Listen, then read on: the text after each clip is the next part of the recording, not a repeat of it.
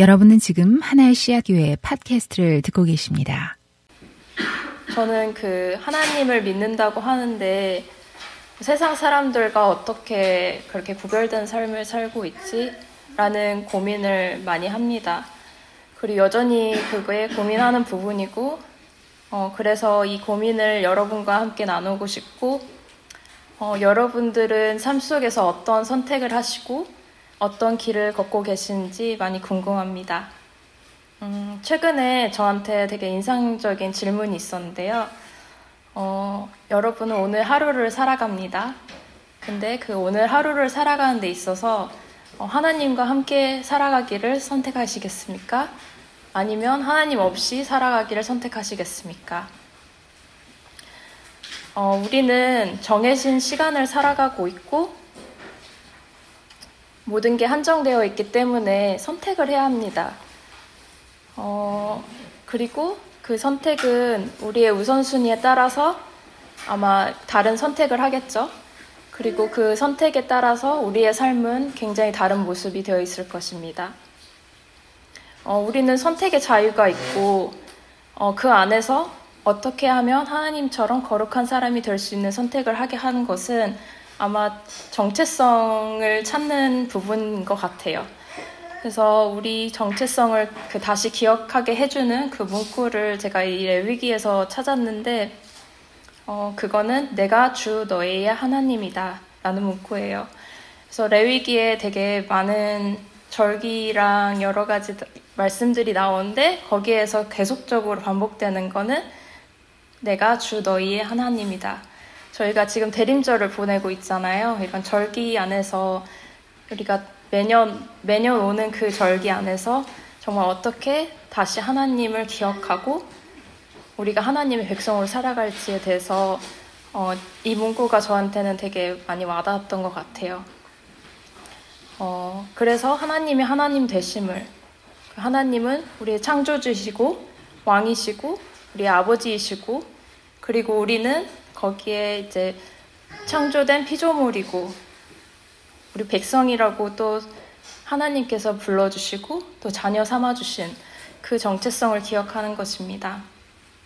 어, 저는 이 베이 지역에 되게 어, 꽤 오래 살았습니다. 그래서 다른 지역을 가기 전에 이 지역이 얼마나 다른 지역과 다른지 별로 생각하지 못했고 그냥 여기 문화가 이렇구나 그냥 그냥 받아들였던 것 같아요 그 당시에는 어 되게 우리 여기 사는 지역이 어, 되게 세계를 이끄는 회사들이 많고 그런 거에 대한 자부심도 있었고 날씨도 너무 좋고 아름다운 도시라고 늘 이렇게 소개를 했던 것 같아요. 그러고 나서 이제 제가 독일을 이제 2년을 떠나고 음, 이 지역을 떠나서 다시 돌아왔는데 어, 이 지역을 보는 관점이 되게 많이 달라졌던 것 같아요. 그게 코비드의 영향일 수도 있는데 음, 여러분은 어떻게 느낄지 모르겠지만 되게 여유가 없고 항상 그 efficiency와 productivity를 주장하고 또 그런 경쟁이 치열한 삶을 어, 살고, 있, 살고 있다는 생각이 많이 들었어요. 그래서 여기 지역에 사는 분들에게는 시간이 금이다. 이렇게 어, 그런 인상이 되게 많이 들었는데요. 그래서 그런 여유 없고 경쟁이 치열한 그 삶을 살아가는 그 삶이 우리가 하나님의 백성으로 살아가는 데 있어서 가장 큰 장애물이 되진 않나 그런 생각이 들었습니다. 어, 저는 회계법인을 다니고 있습니다. 이 분야를 저는 이제 대학교 때 정했고 제가 너무 열정이 있었고 그리고 그렇게 선택을 했습니다. 어, 일은 많지만 항상 늘 배움이 있고 성장이 있어서 아직까지 다니고 있습니다. 어, 독, 어, 독일에서 이제 제가 2년을 이제 거의 휴식 같은 시간을 보내고 돌아왔는데요. 어, 독일에서는 그냥 주어진 일만 하면은 그냥 됐어요. 근데 이제 미국에 다시 돌아오고, 음, 이제 보니까 내가 주어진 일은 당연히 잘해야 되는 거고, 회사에서 리더십도 해야 되고, recruiting도 도와줘야 되고, 클라이언트를 따내는 일도 해야 되고, 멘토링도 해야 되고 그 job description에 없는 그런 것들이 너무 많은 거예요. 그리고 그거를 다 잘 해내야지만 인정을 받는 거죠. 그게 일뿐만 아니라 그게 자녀 교육이나 우리 삶에 참 많은 여러 부분에서 어, 참 norm이 되지 않았나 하는 생각이 들어요. 음, 저도 그런 분위기에서 지난 이제 도, 독일에서 온 지 3년이 됐거든요. 그 3년 동안에 그 독일에서 2년의 그 갭을 메꾸기 위해서 정말 열심히 일했습니다. 음, 정말 일, 일밖에 안 했어요. 그래서 겨우 이제 에버리지가 되는 거죠. 어, 그런데 지난 3년의 삶을 그 하나님 앞에 가져갔을 때, 어, 나는 얼마나 떳떳한가? 음, 참 의문이 들, 들고 참 부끄럽다는 생각이 많이 들었습니다.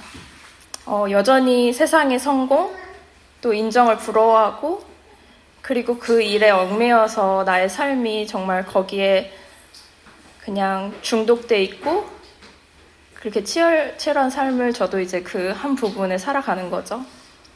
어, 근데 나는 얼마나 치열하게 이 상황 속에서 하나님의 백성으로 살기 위해서 싸웠나. 어, 그런 질문을 했을 때 굉장히 어, 부끄러웠습니다.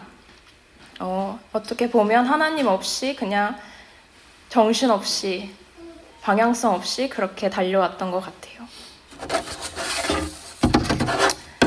그래서 오늘 설교를 준비하면서 어, 내가 주 너희의 하나님이다 라고 하는 말씀, 말씀하시는 그 하나님의 음성을 다시 한번 귀 기울여 봤으면 좋겠습니다.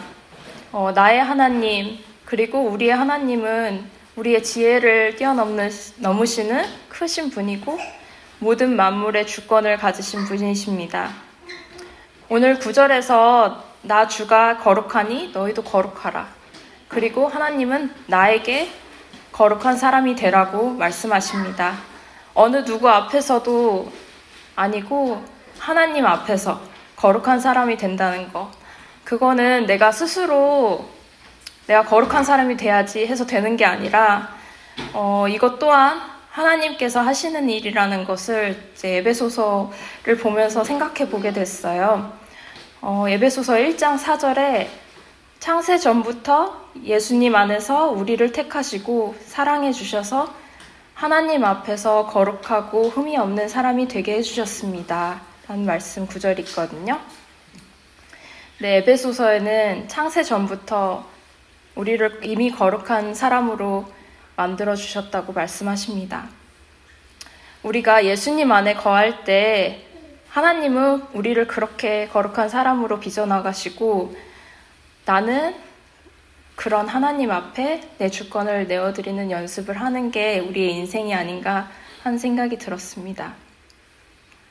하나님은 내가 어떤 능력이 있어서 혹은 내가 무엇을 너무 잘해서 그렇게 나를 바라, 봐주시지 않으시고 나라는 창조물을 그냥 있는 그대로 사랑해 주시고 인정해 주시는 분이십니다. 그리고 내가 하나님께 시선을 고정시키는 그 순간까지도 주님은 포기하지 않으시고 기다려 주십니다. 제가 미팅을 백투백으로 하고 정신없이 보내는 그 하루 가운데서도 하나님은 내가 있는 곳에 여전히 함께 하시고 여전히 모든 것을 주관하십니다. 그리고 나의 삶의 의미는 그 하나님의 백성이라는 정체성을 바로잡고 바른 관계 안에서 계속, 계속적으로 이루어 가시는 하나님 나라 안에서 하나님께서 나를 하나님의 도구로 쓰실 때 찾을 수 있는 것 같습니다. 어, 그런데 우리에게 거룩이 왜 중요할까요? 음, 그것은 우리가 하나님 백성된 삶이 비로소 삶의 절대적인 의미를 갖게 되고 그것이 우리에게 진정한 행복을 줄 수 있기 때문입니다. 여러분은 언제 행복하신가요? 음, 회사에서 어떤 성취를 했을 때 아니면 자녀들이 뭐 성적이 좋고 어떤 걸 게임에서 이겼을 때 맛있는 음식을 먹을 때 어, 좋은 좋은 곳에 가서 여행을 할때 어, 저도 생각만 하면, 생각만 해도 기분이 좋아지는데요. 그런데 이러한 것은 우리에게 행복을 주는 것이라면 우리의 삶은 대부분 행복하지 않을 가능성이 높습니다. 왜냐하면 이러한 요소들은 우리들을 상대성의 감옥에 가둘 가능성이 많기 때문이에요. 어, 제가 그 2년의 독일에서 일한 것을 캐치업하기 위해서 열심히 했, 지만 회사 입장에서는 저는 그냥 에버리지입니다. 어, 남들과 비교하지 말고 어제 나와 비교하라는 그 유명한 말이 있잖아요. 심지어 그 나 스스로의 성장에 대해서도 이렇게 상대하는 것이 미덕인 우리가 살아가는 사회입니다. 어, 이 끝없는 상대와의 과정 속에서 하나님의 존재는 상대적으로 기억도 나지 않을 만큼 작아지고 우리가 행복하다고 느끼는 감정은 마약처럼 아주 찰나의 순간에 지속됩니다. 아, 예전에 그 정우 형제님이 그 말씀 전해주셨을 때 혹시 기억하시는지 모르겠어요. 스터디 그룹 그 이야기를 해주신 적이 있는데 그 스터디 그룹은 그냥 정말 스터디만 하기 위해서 모인 모임이라고 그리고 그 외에 그런 뭐 해피아워나 뭐 관계를 쌓는 그런 일들은 하지 않는 모임 이야기를 이렇게 잠깐 예로 보여주셨었는데요. 저한테는 꽤 인상적이었습니다. 어, 왜냐하면 저도 이제 회사를 출근하기 시작하면서 이제 인펄슨이 되니까 사람 사람들과 막 스몰톡도 하고 또 질문 있으면 질문도 더 대답해 줘야 되고 그렇게 하다 보면은 하루가 그냥 질문만 대답해 주다가 어 그렇게 집에 오는 거예요. 일은 하나도 하지 못하고. 어 그래서 일이 계속 밀리고 어 제 할 일을 제대로 하지 못하는 것에 대해서 어 고민을 하면서 그냥 일만 빨리 하고 빨리 퇴근하고 그렇게 회사 생활을 하고 싶다. 그런 생각을 해서 그 스터디 그룹을 이야기했을 때 굉장히 찔렸습니다. 어떻게 보면 굉장히 이기적인 생각이겠죠? 어, 누구를 도와주지도 않고 그냥 내일만 빨리 끝내서 저녁에 좀 쉴 수 있는 거. 어, 제가 지금 하고 있는 프로젝트가 크게 두 개고 하나는 이제 이제 시작하는 단계인데 팀원이 한 10명 정도 있습니다. 물론 이제 이건 extreme인데 그 사람들이 한, 한 명씩 30분씩만 질문을 해도 저는 이미 5시간을 쓰는 거예요. 근데 이제 그러고 클라이언트랑 미팅을 또 합니다. 스테러스 미팅도 합니다. 그러면 정말 미팅만 하다가 9시부터 6시까지 미팅만 하고 이제 기진맥진이 돼서 저녁을 먹고 그 저녁을 먹고 후에 이제 내 시간을 찾아서 제 할 일을 이제 시작하는 겁니다.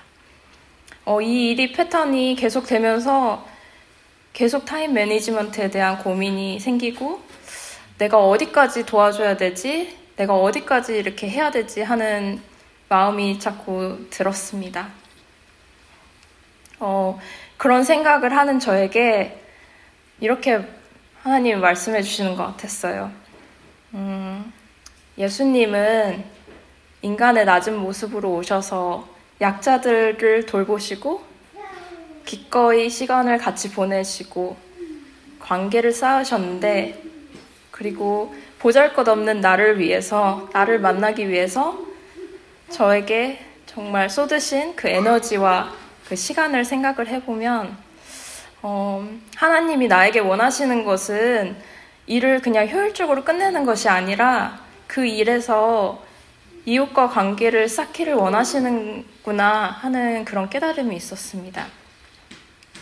어, 내 일의 성취를 그냥 살짝 뒤로 하고 그 주변으로 받는 인정을 살짝 포기하고 내가 팀원과 클라이언트를 돕는 일에 그 관계를 쌓는 일에 아까워하지 않는 일이 어쩌면 내가 하나님 앞에 내 자아를 내려놓는 스텝 중에 하나구나 하는 생각이 들었습니다. 그 마리아가 그 비싼 향유값을 예수님 머리에 붙잖아요. 그걸 보면서 가롯 유다는 왜 그 비싼 것을 그렇게 낭비하냐고 그래요. 그래서 이제 근데 예수님은 그걸 받, 너무 잘 받으시죠. 그거는 마리아의 정말 진심 어린 사랑이 들어있는 것이기 때문에. 어, 그 사랑의 낭비가 헛되지 않은 것처럼 어, 저에게도 그런 사랑의 낭비, 낭비에 하나님의 도구로 쓰일 수 있었으면 좋겠다는 어, 생각을 했습니다. 조금 비효율적인 것 같고 낭비 같아 보이고 어떻게 보면 희생이 따르고 그래도 그 하나님 하나님의 절대 절대적인 그 가치를 내가 그걸 볼 수 있다면 그 나머지들은 되게 작은 거예요. 그리고 그게 내가 하나님의 방식을 따르고 선택하고 따르는 첫 걸음이라는 생각이 들었습니다. 어, 아주 옛날에 그 기도 카페트 있었던 시절에 제가 그 기도 제목을 부탁했던 동료가 있어요. 어, 회사 저희 팀에 로퍼포머로 굉장히 고생을 하는 친구였는데 어, 되게 프레셔가 많은 그 상황이었어요. 그래서 어, 모든 게 그냥 빨리빨리 끝내야 하는 상황 속에서 이 친구가 일을 제대로 하지 못해서 이제 다른 사람이 도와줘야 되고 저희는 팀워크로 많이 일을 하거든요. 그래서 이제 그렇게 하는데 제가 그때 딱 교회 예배당에 왔는데 들었던 마음이 이제 이 친구를 어떻게 하면 더 감싸주고 어떻게 하면 더 support 할 수 있을까요?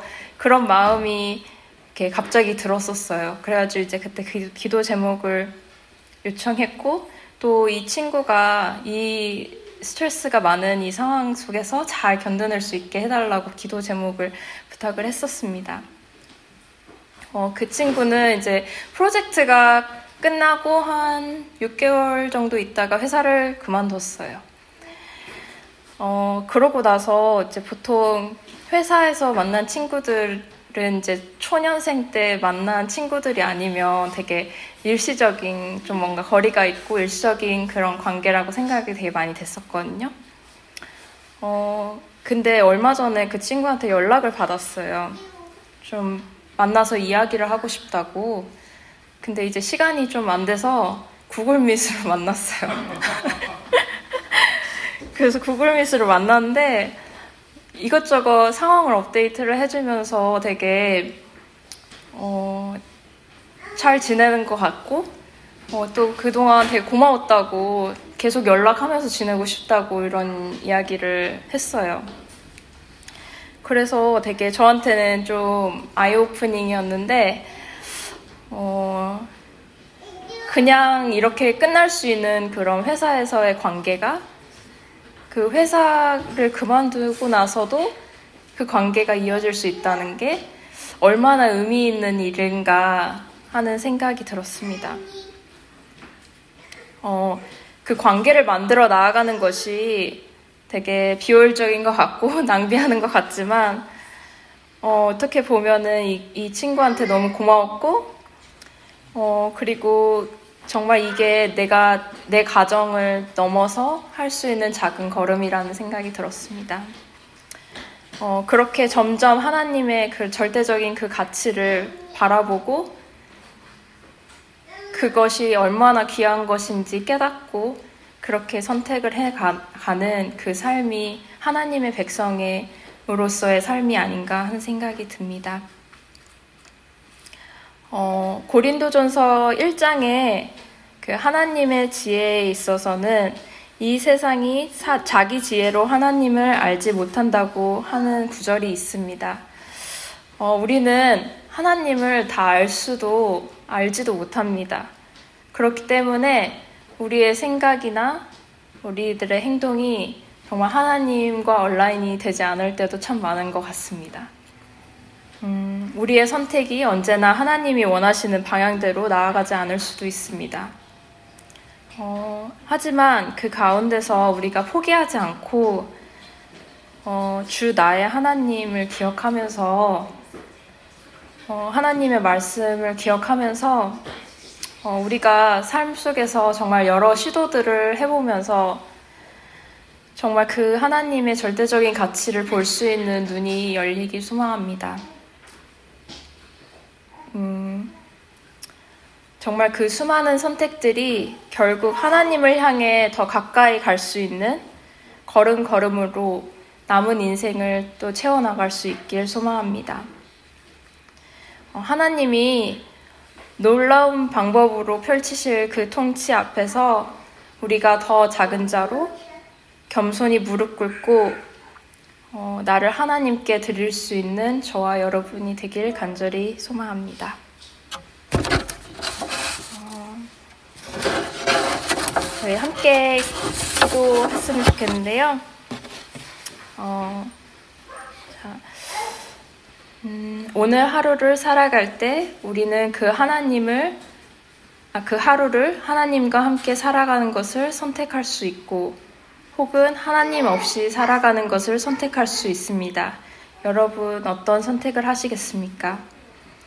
어, 수많은 선택의 자유 속에서 하나님의 백성된 정체성을 잃지 않고 그 하나님의 절대적인 가치를 깨달을 수 있는 눈을 열게 해달라고 더욱 하나님을 기쁘게, 그 기쁘시게 하는 선택들을 하며 그렇게 삶을 채워 나갈 수 있게 해달라고 잠깐 기도했으면 좋겠습니다.